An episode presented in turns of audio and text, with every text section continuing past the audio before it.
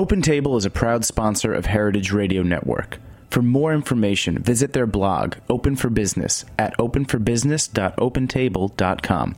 I'm Dave Arnold, host of Cooking Issues. You're listening to Heritage Radio Network, broadcasting live from Bushwick, Brooklyn. If you like this program, visit heritageradionetwork.org for thousands more.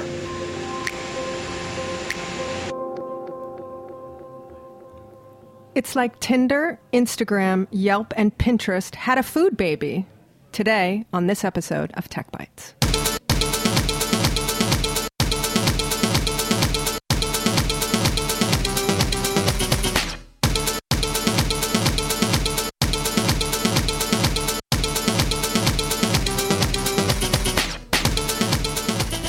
Hello, Heritage Radio Network listeners. I'm Jennifer Leuzzi. It's 1 o'clock on Monday afternoon, and that means it's time for Tech Bites, the weekly radio show on the Heritage Radio Network where we talk about the intersection of food and technology.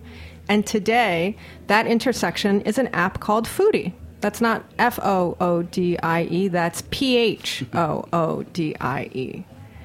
So you can follow along at home. The really fun thing about today's episode is our guest in studio is Brooklyn Eric. So I'm in Brooklyn with Brooklyn. Yep, it's always uh, always interesting meeting people in Brooklyn. Try my friends down here always tell me just introduce myself as like Steve or something like that, just to skip the whole uh, the whole part where I have to explain my name. But you go by BE or Brooke or Lynn. No, it's always always uh, just been Brooklyn. When I was younger, I had some family call me Brooks and family and friends because I kind of I wasn't I wasn't too pumped on my name when I was younger. It was kind of too different. I feel like when I was growing up. So, but then once I got about middle school, I was like, wait a second, my name's kind of cool. Excellent. Well, it's always nice to grow into coolness with your name. Definitely. So he is out here today to talk about his app, which is Phoodie. But before we get into that, we will do like we always do. We'll go around the shipping container and we'll hear from everybody about their favorite apps. First up, we go to Jack Inglis, the show's engineer, the radio station's executive producer, the also sometimes DJ of full service radio. on the air here on Thursday nights and available for bar mitzvahs and barbecues. Not true. Not true what? Not true which part? Barbecues. I'll never DJ barbecue. No, I'm kidding. You barbecued a DJ in the backyard at Roberta's. Barbecued a DJ. uh, That, You completely I have never did. done such a thing. We had a barbecue to launch Heritage Radio Network's yes, new no, you're- website, you're and you DJ'd. right. It's true. And if I recall correctly, you said it was one of your best sets ever. It really was actually. Yeah, that's true. Um, well, thanks, Jen, for the intro. It's always lovely kicking off the show. Um, my app, uh, I, I believe I probably mentioned this app once before. It's it's not a surprise to anybody. It's Airbnb. I'm in the middle of planning a crazy European tour uh, with my girlfriend Odetta Hartman. I produced her record 222, and we are playing gigs in London, in across England, uh, Paris, and Iceland, of all places. Iceland, Yes, we have three gigs in Iceland. Reykjavik. Uh, Reykjavik, and then a place called I'll never be able to pronounce it. It's a small peninsula on the uh, western coast, Snaffleness, maybe Snaffleness. something something like that. Yeah, insane. So, uh, you know, trying to like book accommodations in all these crazy weird places. Uh, Airbnb's been a real lifesaver. I mean, even even in these weird kind of remote Icelandic spots, they have wonderful guest houses and room shares and stuff. So basically, Airbnb, you know, the whole tour basically was booked through Airbnb, and um, just thankful that it's around these days. I can't really imagine trying to do this without a service like Airbnb. You know, I don't know if you did Airbnb before. I know you've definitely done hotels. The Hotel Tonight is the Hotel other one, Tonight yeah. was the one you were really enamored Not such a with. good look for Iceland, though. you know? Well, it's also hotels tonight when tonight is 24 hours. Correct. Yeah, exactly. That's more of a last minute thing. Um, I was in DC this weekend. I used Hotel Tonight in DC. So that works when you're like, you know, you're somewhere and you need a hotel that night. But yeah, Airbnb. I mean, the trick is here, I always, you know, I only book spots that have like a lot of reviews. Well, that was going to be my question. If the user reviews and ratings are important to Hundred you, percent, because especially in a remote, weird place like the west of Iceland, you know, you see this like weird farmhouse with zero reviews, and you're like, I don't know. But you That see looks something, legit. yeah, That looks right, legit. exactly. Yeah, sure, looks safe. But you see something with 150 reviews, and it's a bunch of people like, yeah, we're a couple, we stayed, it was amazing, the host was so great. Then you know you kind of feel like you can't go wrong. I would also recommend that while you are booking on Airbnb, you do a little look through Instagram because there are a lot of mm. people who I follow who have stayed in great Airbnb spots in upstate New York, in Paris, and London when they travel. And you'd be surprised at how many great apartments and venues you can find through your social network on things like Instagram because people t- uh, tend to post you know the humble brag look at my amazing Oh, yeah. apartment in Totally. paris i'm eating croissant right now I'm sure I'll be doing that too. while you're on the l train humble brag That'll be me this summer. hashtag Yep. not sorry Yep, yep exactly. okay airbnb well you're going to Yep. be checking in from the road while you're on your world tour right I will. I can't wait to send over all of my interviews with uh, Icelandic chefs. It'll be fun. Well, you know what, Jack? I am going to, since you're going to Paris, go back to one of my earlier apps, which I did talk about in, I believe, the Epicurious episode last year. Lingo Look, which is a language flashcard app, which is native to your phone, so you don't need expensive Wi Fi or internet connection.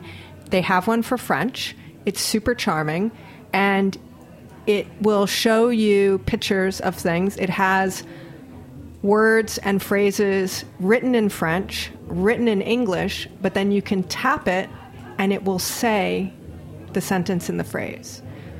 So if you're, you know, in a shop and you want a size 12 or a size 6 or where's the key, you know, all those different kinds of things, you can tap it and someone can listen to it Wow. As well as look at it. So it's really charming. What's I've the name of the app again? Lingo Look. Nice. Get that Mm-hmm. now. I used the China one when I went to Shanghai on the Apple video shoot. Nice. and it was helpful because my Chinese is my Mandarin is not up to par. Malcolm the intern, do you have an app for us today? I do have an app for you today. Um, the app I found is called Ummo, derived from the filler word um, and it's basically um, a two dollar iPhone app that works as a personal speech coach. So it times your. Um, so it's for like if you're giving a speech or doing a presentation for something, Or a radio show? or a radio show. Any you anyone can use this. It gives you the time. It, like it times it. It counts your words. It checks your pace, your volume, but most important, most importantly, it counts how many filler words you use. So words such Oh. as um, uh, like, you know, man, so, all those words, and um, I could use the app right now. Um, so yeah, that's what it does. It's it's a great app actually. I might get it because I go to a presentation based high school and it could really help me. Presentation based high school. What does that mean for those of us who are So my my school doesn't do tests like standardized tests such as the Regents. Instead, we do these things called um, graduation requirements, where you do research on a topic based on the class, and then you have to present it to a panel of teachers and parents, and it's all verbal. And uh, so yeah, it's pretty tough. But with an app like this, I feel like I could do really well on that. So instead of sitting down at a desk with a paper test and a number two lead pencil, you basically do a thesis defense like you do for a master's. Yeah, exactly PhD. that. They, let- for example, for my uh, history class, I did a um, uh, pa- a paper slash presentation on like Rodney King and the Los Angeles riots. So better than a test, I think. That's fascinating. That's a really interesting look at what's happening in education today and sounds like actually pretty good preparation for life because so much of your success is going to be based on how well you present yourself in person and how articulate and smart you are. Yeah, I always say you never take a test after college. So Well, I don't know if I agree with that, but great app. Okay, you think it might be worth the 2 bucks then? 2 bucks is a lot in Appland. it is a lot in Appland, but for sure, because you'd have to pay like if you wanted the same results, you'd have to pay like a speech coach like hundreds of dollars an hour. Okay. Can you spell the name of the app for us again? Yeah, it's U M M O. Okay, and th- is it iPhone? I believe it's for iPhone, probably Android. Do we know definitively? No, Okay. but definitely iPhone and iPad. Wonderful. Good one. That's a good one, Malcolm. You're bringing some good apps. So, Brooklyn, do you have a favorite app now that you like? And you cannot talk about Phoodie because we're going to spend the next half hour talking about Phoodie. Is there an app you like? An old favorite? Something you use all the time? I mean, I feel like uh, pretty much just social apps, to be honest. Um, I've, I've been so wrapped up in my own app that I haven't really explored too many lately. Um, but as mentioned earlier, Airbnb, I've been on that a lot lately. I've been traveling a lot. I'll be in Asia all of June, and I booked all my accommodation in Asia all on Airbnb. Um, so that that's been probably the one I've used the most lately, outside of the typical kind of social network stuff. Booking on Airbnb in foreign countries sounds simultaneously amazing and efficient and also frightening. Yeah. Are Yeah. you apprehensive at all about Airbnb bookings in China? Not really. I kind of. Uh, so I'll be in. I'm. I'm only going to be in Hong Kong. Um, so I do. I, I'm going to Tokyo. From Tokyo to Seoul. Seoul to Hong Kong. Hong Kong to Vietnam. Vietnam to Singapore. And Singapore to the Philippines. So I'm in Hong Kong for like four days. Um, but each Airbnb that I booked, I, I reached out to the people beforehand and kind of had a little bit of conversation through the app. And uh, so I felt like I had a little bit of understanding. And, you know, they were all super friendly and able to speak English and recommend places. And a couple of them were actually going to go. They're going to show me some restaurants around the city kind of thing. So Nice. it's been, yeah, it's been pretty good. So it sounds like your Asia tour is going to, I mean, just based on the destinations, it sounds like it's a combination of fundraising and potential tech support, production, customer service back end. Yeah, it's uh, all that, I'd say. Yeah, interesting. a Um, lot of the, what people probably don't know is that there's a lot of back end tech and customer service happening in the Philippines Mm-hmm. and in parts of China and other parts of Asia. Yep. Yeah, I, uh, I've I know a bunch of people all over the place from my music days and DJing, and uh, kind of reach back out to all them because you know, being in nightlife, they're also very connected within food and beverage in their respective cities. So. Um, reached back out and everyone was really receptive and was able to kind of it all it all happened pretty quickly. We just kind of booked it a month ago, but setting up kind of official little launch parties in each place, um, dinners, all that sort of stuff. So I'm excited. It's going to be Great. it's going to be a fun trip. Airbnb, and you too can profit from the Lingo Look app because they have versions in Chinese and Japanese. Oh, nice. Japanese was the first one I downloaded when they first published back in, I think, 2009. They were one of the first apps for iPhone when the iPhone came out. And I'm a huge uh, fan of all things Japanese and loved the app. Even though I didn't have a trip on the horizon, I would just download it and hit it every now and again so I could just hear it say, Oishi. Yeah, I'll definitely have to download that one then. Brent, do you have an app for us this week? Yeah, I've been using Audible a lot. Okay. I'm kind of late on it. I feel like everyone else knew about it well in advance, but it's been really great to catch up with some books that I had started and then put down because they were a little too daunting or too big to travel with. So it's been a lot of fun. I just finished listening to A Brief History of Seven Killings, which was, I, I started to read it and it was just, it was too much. And I put it down and it's been great. So Audible is billed as the Netflix for audiobooks and had a huge PR campaign running through Facebook and other social media. So you it's an app but you have to pay for the service? Yeah, you have to pay. It's a subscription based service. Okay. And is it for iPhone and Android? I believe so. I'm And- using it on an iPhone. And what's the subscription rate? Uh, I've been grandfathered in by a corporate account, so I'm kind of poaching. So Audible. Jack, do you feel as strongly about copyright and licensing poaching for books as you do for music? Bootlegging and pirating? What do you think? Uh, that's a tricky question. How, do I, how do I answer Oh. that? Um, Because you called me a, a pirate, a music pirate last week. I did. So, Yeah, I mean, What's the difference? I mean, there is no difference. exactly. Yeah. Okay. There's no good. difference. I'm glad. I'm glad we're. I'm glad we're not situational. No. And no, that we're clear. No, we're clear. Excellent. so on to Phoodie. It's like Tinder, Instagram, Yelp, and Pinterest had a food baby, which is the very catchy tagline that accompanied the Phoodie Instagram marketing campaign. as you may have gathered from the conversation thus far, Brooklyn Eric is a DJ who traveled the world, as DJs do, mm-hmm. as we know, Jack. and found one of the best parts of his DJ experience was connecting with people in the different cities and discovering food and going to eat and all those kinds of great things. And he wanted a way to combine a lot of different things and wasn't really feeling that the existing platforms out there were doing the job. So he came up with Phoodie and is in what we'll call the bootstrapping phase of his startup. Mm-hmm. He was in New York City wrangling some potential investors, maybe moving into Series A. And I guess my question to you to just start off is you know, so much of the startup and, and app and tech world really is based out of people wanting something that they don't find and thinking they can build it and then make it successful. Yeah. Was it such a strong feeling that you needed to connect with people in Hong Kong about where to find dumplings that you stopped everything and built an app? Uh, I think it was more for me. I, I felt like I, I had spent all these years traveling and trying all these new foods and meeting all these new people, and both in restaurants and you know, kind of home cooked meals. And I just I wasn't I didn't have really. It was only the memories that I had of it, I guess, and.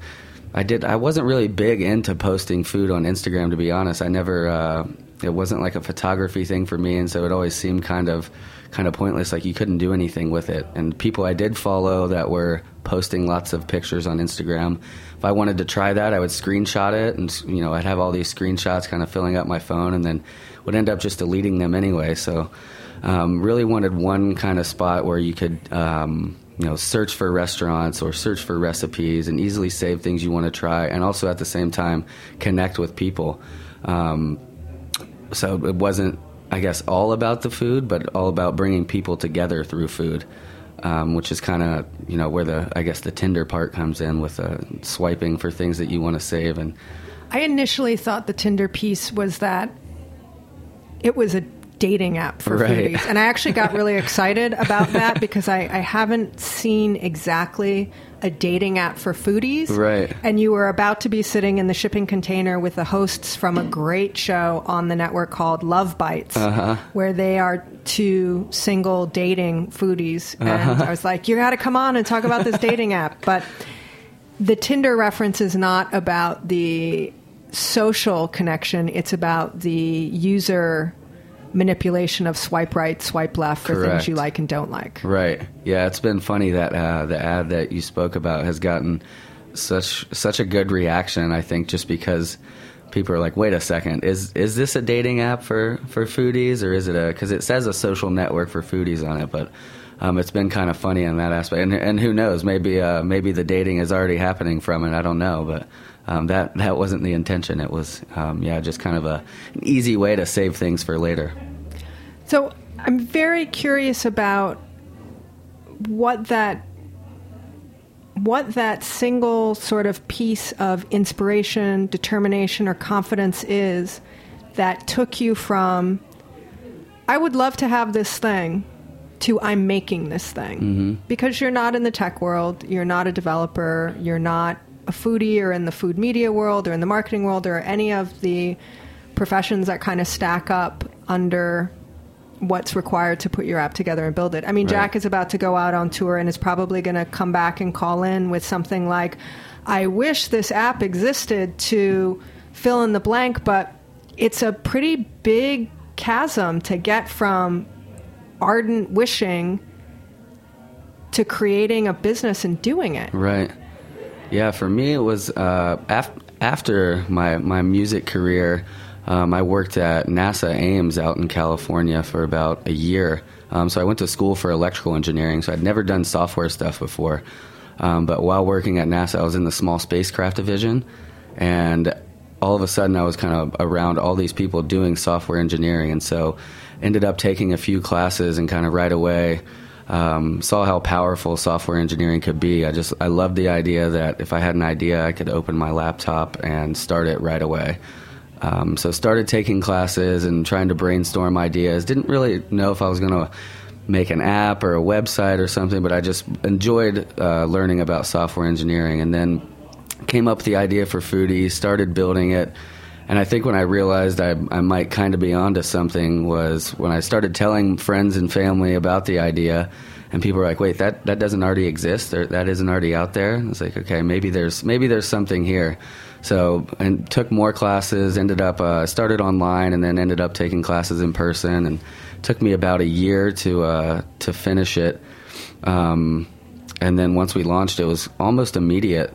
Kind of uh, the the reaction was you know pretty positive right away. Um, and then my my current business partner, um, his name's Jeffrey Nikolai. He was uh, he's corporate attorney. Started his own law firm in California. Started talking to him about it, and he was just right away. He was like, "Yeah, I'm I'm in. I want I'll do this as well." So he's my business partner, and uh, we've kind of just hit the ground running with it. We got into the uh, the startup spotlight at South by Southwest in March, and that was uh, that was kind of you know when it was when it was really on. After that, I guess because we got a lot of good exposure there and met a lot of good people, and it's kind of what's enabled, I guess, springboarded us to having as many as many downloads as we have in these first few months.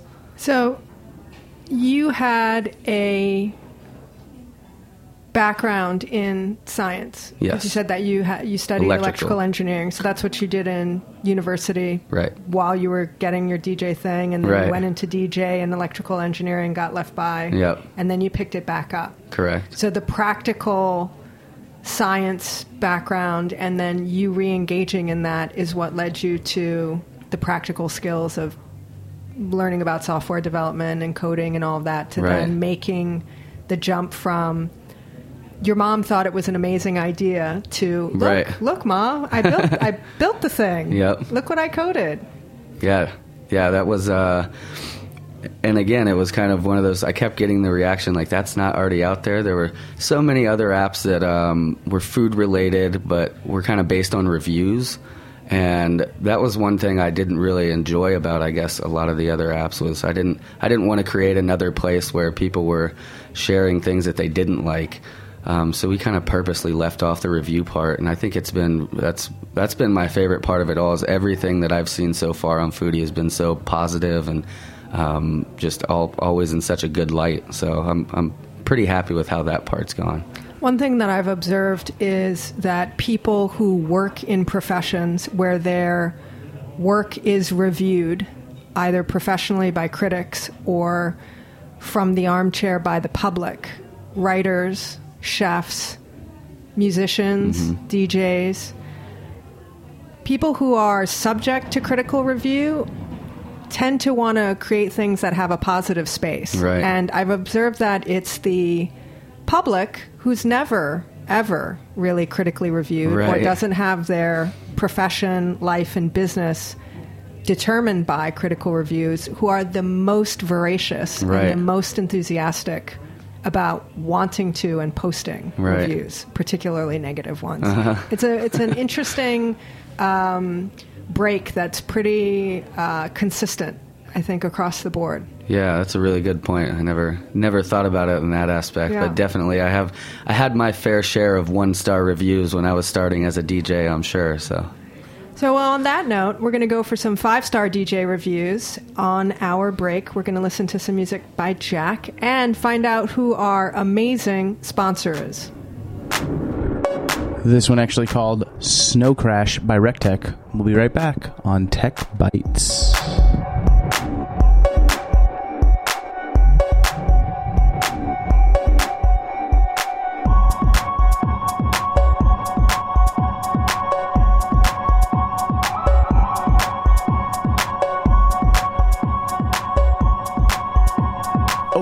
OpenTable is a proud sponsor of Heritage Radio Network. OpenTable is home to the world's largest dining network, seating over 17 million diners every month. Their technology solutions help restaurants run and grow their businesses. That means providing memorable hospitality to every guest, streamlining front of house operations, and optimizing seating to seat more diners and drive more business. Chefs, restaurateurs, and other industry professionals can find more tips and best practices for running a successful restaurant on their blog, Open for Business at openforbusiness.opentable.com.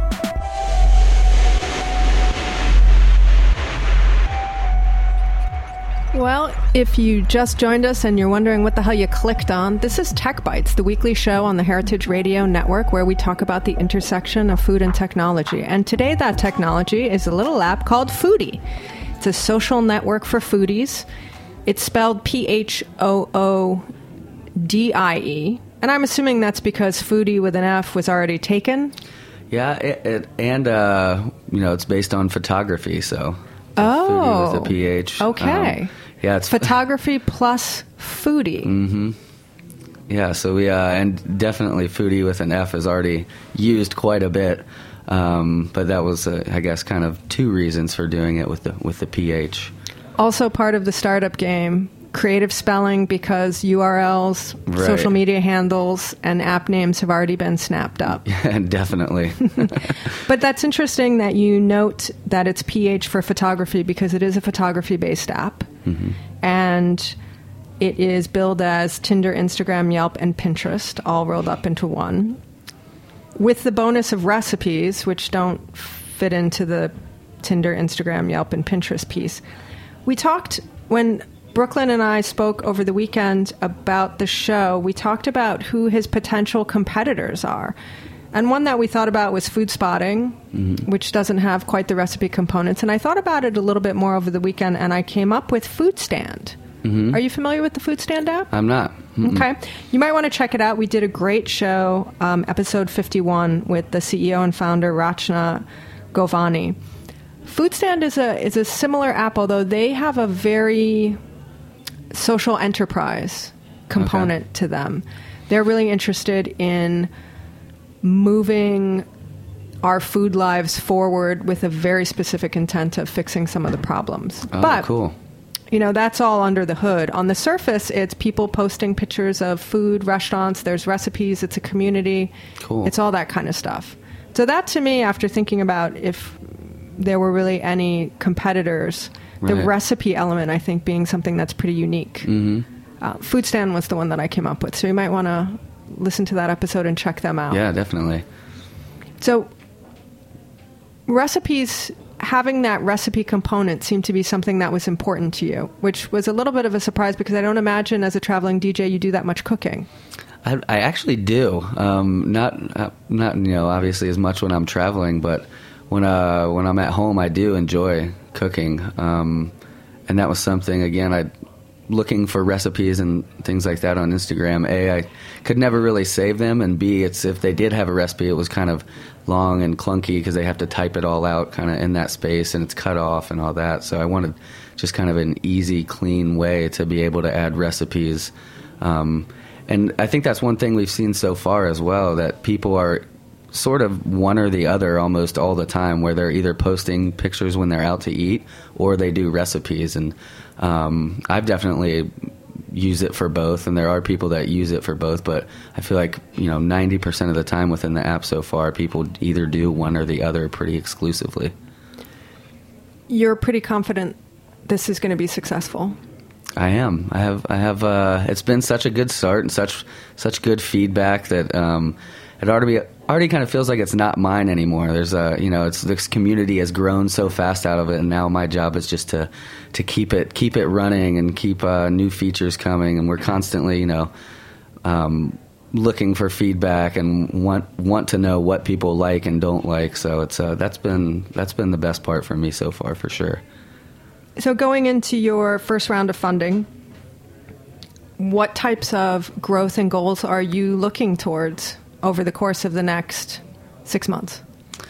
Um, a big goal for us was to hit. We wanted to hit fifty thousand uh, downloads before I left for Asia, and we've done that. Um, so we still got you know the rest of this month before I go. Is there something magical about fifty thousand? Is that Not- a, is that a benchmark for investors? Did some other super successful app hit fifty thousand downloads at a certain point in their life cycle? No, it was all just kind of, uh, I guess, what we wanted to do. Like we felt like we were on pace and growing and not stale if we could get to to this point where we're at.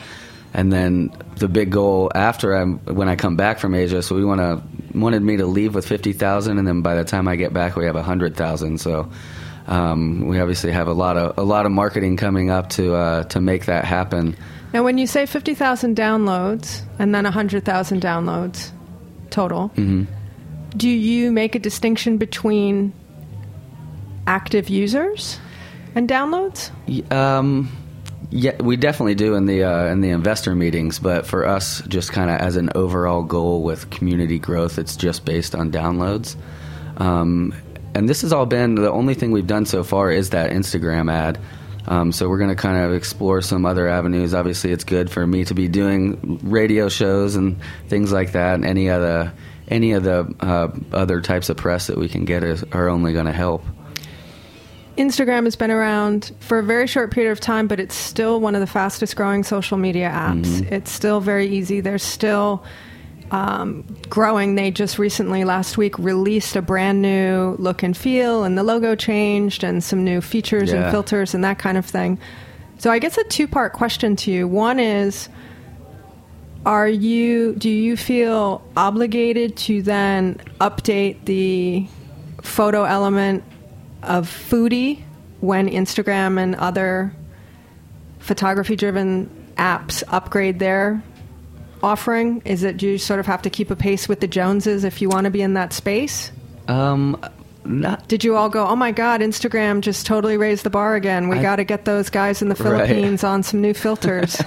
No, um, all of our stuff is still done. Uh, the uh, the guys we use, it's a little company called the Soap Collective out of San Francisco, um, who are far better engineers than I am, and so they're able to update things pretty quickly. And they actually, we we live in pretty much the same neighborhood, so. Um, but I think we're still so new that we're not too worried about like any logo changes or anything like that. But the biggest feedback we've got is that people want a the Android version, um, but b video as well because video is becoming such a big thing. So that's kind of our uh, our next big rollout will be will be the video component, and I think that's a that'll really be a good kind of selling point for a lot of the current foodies on Instagram once they're able to have uh, video capabilities on Phoodie. So then tell us how you balance your priority list in terms of moving your company forward between what investors want to see and what you want to see in terms of gross numbers, number of downloads, number of active users, and then up against that, the requests and feedback from your users. How did do are they so far the same things? Are they matching up and making it easy to move forward, or is there a conflict between what investors want to see and what your users want to see? One thing that I've observed a lot with startups is that as soon as you have investors in the game, mm-hmm. investors typically have a pretty strong point of view about what they think is going to work, be good, Right. be you know something distinctive, ownable, and I have seen a lot of startups uh, change their point of view or their perspective or their strategies and are very malleable by the influence of an investor because they want the money. Right. And the investors are typically successful people with a lot of money Right. from one industry or another. So, and then of course you have your users who you know you want to satisfy because they're on it and you want them to use it more. So, Right. How do those two pieces match up for you as a founder and a CEO trying to roll your business forward? Um, I think for us, it's been we're we're a lot more focused on users and keeping the users happy right now.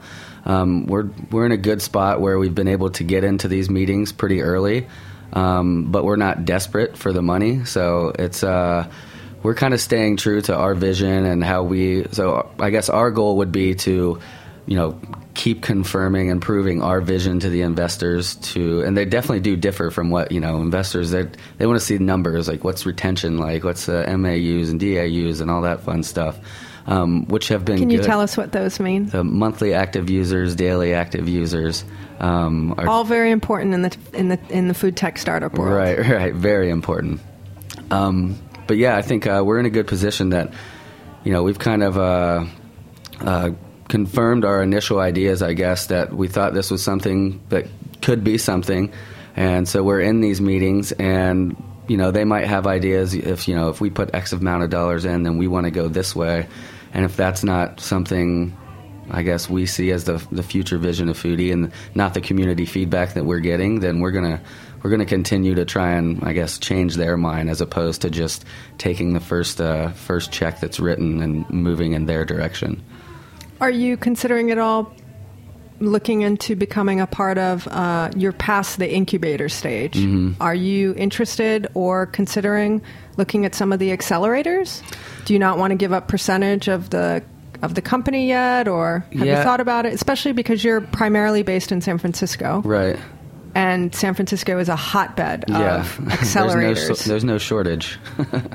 um, yeah, we've we've explored a lot of options, and I think for us, it's uh, more than just having investors. We want the right investors. We want people that are going to be able to plug us into other social channels. So there's, you know, lots of people that are are writing checks, especially in the food tech world. It's it's growing like crazy. Um, not that it's easy to get funding because it is very difficult, but for us, it's important to to have the right kind of investors that you know whether it's a, a, a group or one one VC firm is I guess still to be determined. But we definitely want to have people that are able to plug us into to different avenues, and you know if they have media connections where they say, okay, we're gonna give you this investment, but then in the next week you're to be in every big food magazine and all that kind of stuff. That's a lot more appealing to us than you know someone that just wants to to write the check and I guess kind of hover over us, if you will. Micromanage. Yeah, It can be uh, frustrating. yeah. in your game plan, six months, 12 months, two years, is your game plan to build? Do you have dreams of being a unicorn company? Do you have an exit strategy where all of a sudden then Open Table buys you and you retire and go on to the next one? Are, are you so entrenched in what you're doing right now that you don't have the exit strategy fantasies yet? Yeah, I, yeah. I mean, the exit. I think the exit strategy fantasies are always there when you live in San Francisco. Um, I know, you know, so many people that have been in that position have had it happen. Um, that it's definitely something you know. I get asked all the time, like, "Oh, so w- when are you going to sell this thing?" When you? And that's that's not really our focus right now. It's been such a, a fun experience watching it grow, and I think um, we can really see where it's going. It has the potential to go. Um, so I think if we, we keep focusing on you know keeping the community happy and keeping it growing, that the other stuff will kind of fall in place, and we'll worry about it when it happens.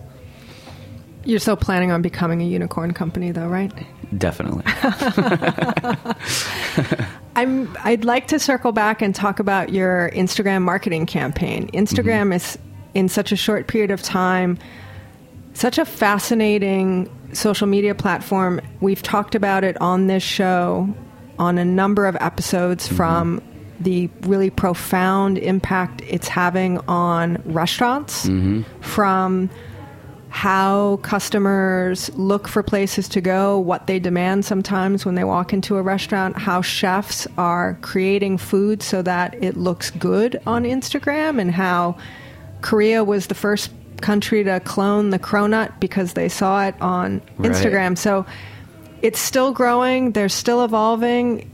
It's got a huge number of people, and for the food world, it, it has a tremendous impact. So I would love for you to walk us through how you decided to do that as your marketing and what your experience was and how you did it because the other piece to that which is also fascinating that we as Instagram users don't really get to hear as much about on the day to day is ultimately Instagram has to make money and the way they're going to make money is two ways one selling advertising and marketing and two having the huge data pile that they have with all mm-hmm. their users. We don't really think about it on the day to day how valuable that data is, which is a lot of the power of most of the social media platforms. So, walk us through your whole Instagram campaign. And if you folks haven't seen it, I would take a look at at Phoodie Life um, because it's really, really charming. The Yeah. graphics and the campaign. Yeah, we have. Uh, I spoke to you a little bit about them earlier, but uh, our designers are these. Uh, they're named Jason and Adam. I'm sure they're listening right now, but they've just been. Uh, yeah, they've made all of our all of our Instagram ads look uh, look perfect. Really, it's uh, it's had a such a good feel that you know we didn't want to have an Instagram ad where we're posting food pictures because that kind of deters from you know what I guess what we're trying to do. We want the food to be posted on Phoodie.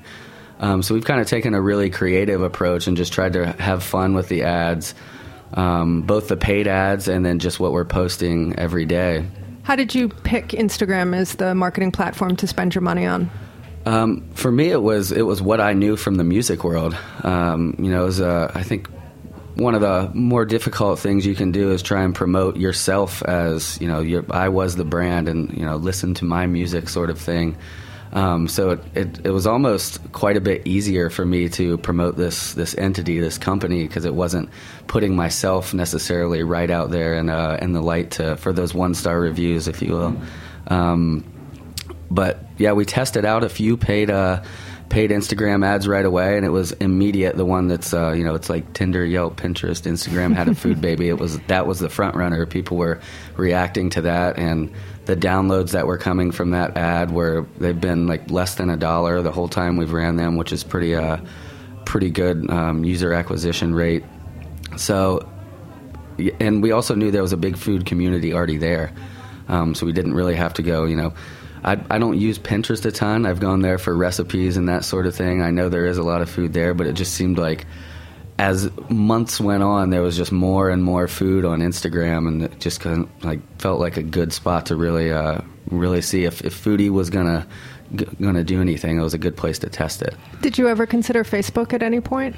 We did, and we've done uh, Facebook campaigns, and they haven't been as uh, had as much of a reaction as the Insta. We've ran the exact same ad on both Instagram and Facebook, and uh, the reaction from the Instagram one has been like tenfold better than uh, what we've had on Facebook. So, just to give listeners a sense of what it costs to do a campaign on Instagram, just because, again, we don't really know that much about what it is. Most people, I think, have seen on Facebook when you're in there tooling around, there's all these little boxes and buttons that pop up that say, for five dollars you can promote your post and mm-hmm. promote this and promote that. So we know that the threshold financially is pretty low on Facebook to do something. Mm-hmm. We don't know necessarily what the response rate is going to be.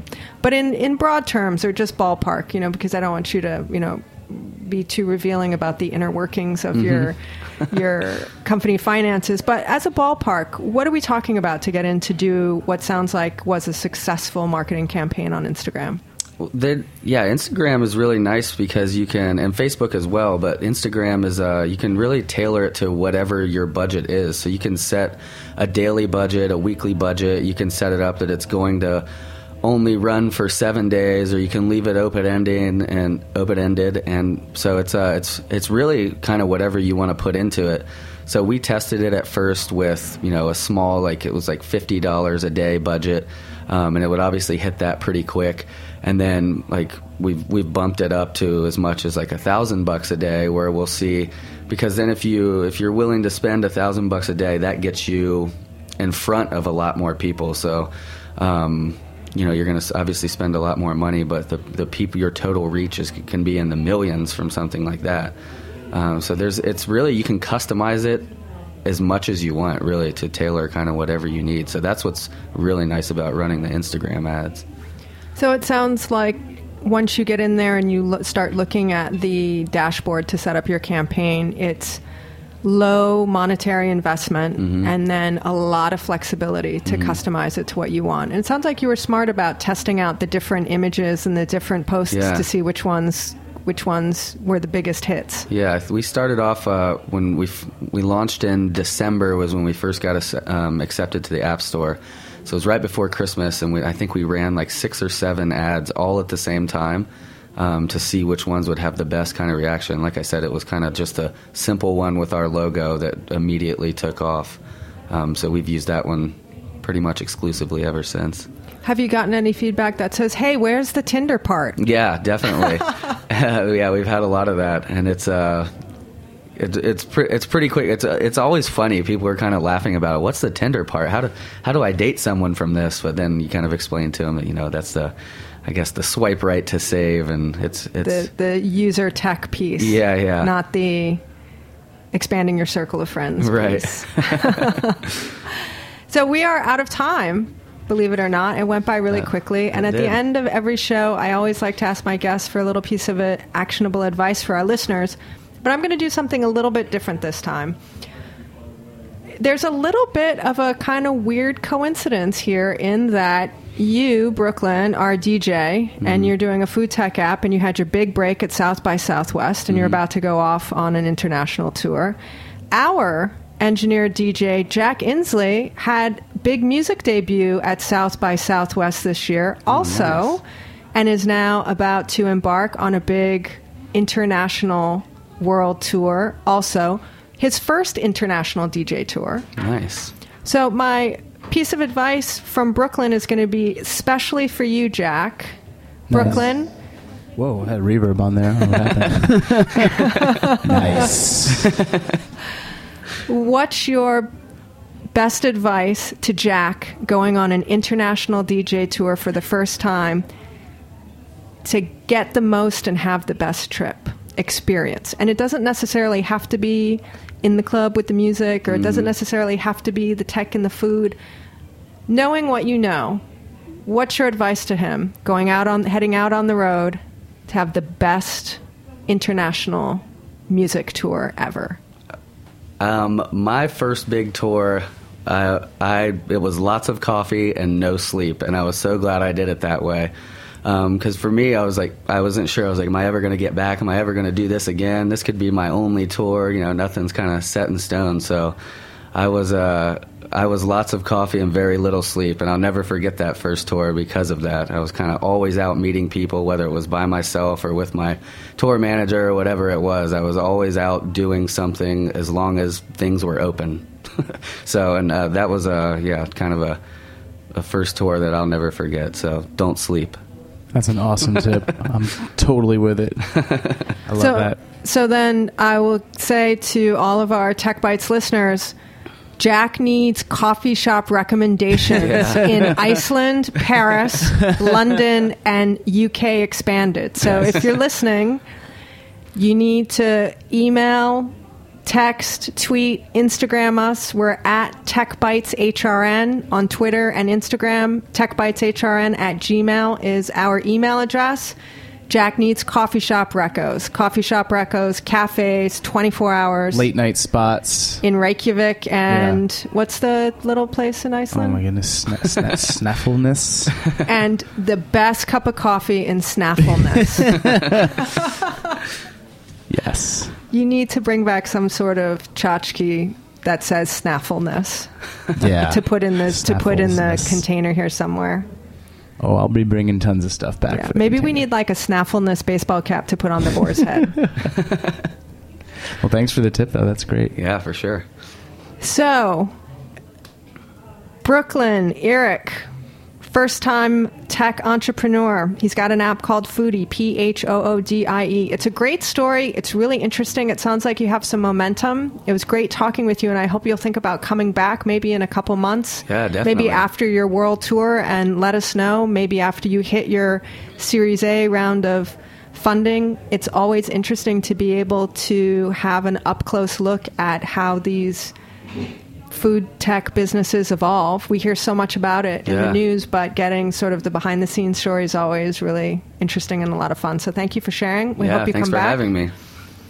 If you liked this show, come back and see us next week on Mondays at 1 p.m. If you loved it, go to iTunes, subscribe, download, give us a five star review. If you can't live without it, go to heritageradionetwork.org, click the beating heart, and give us a couple bucks so we can make more radio.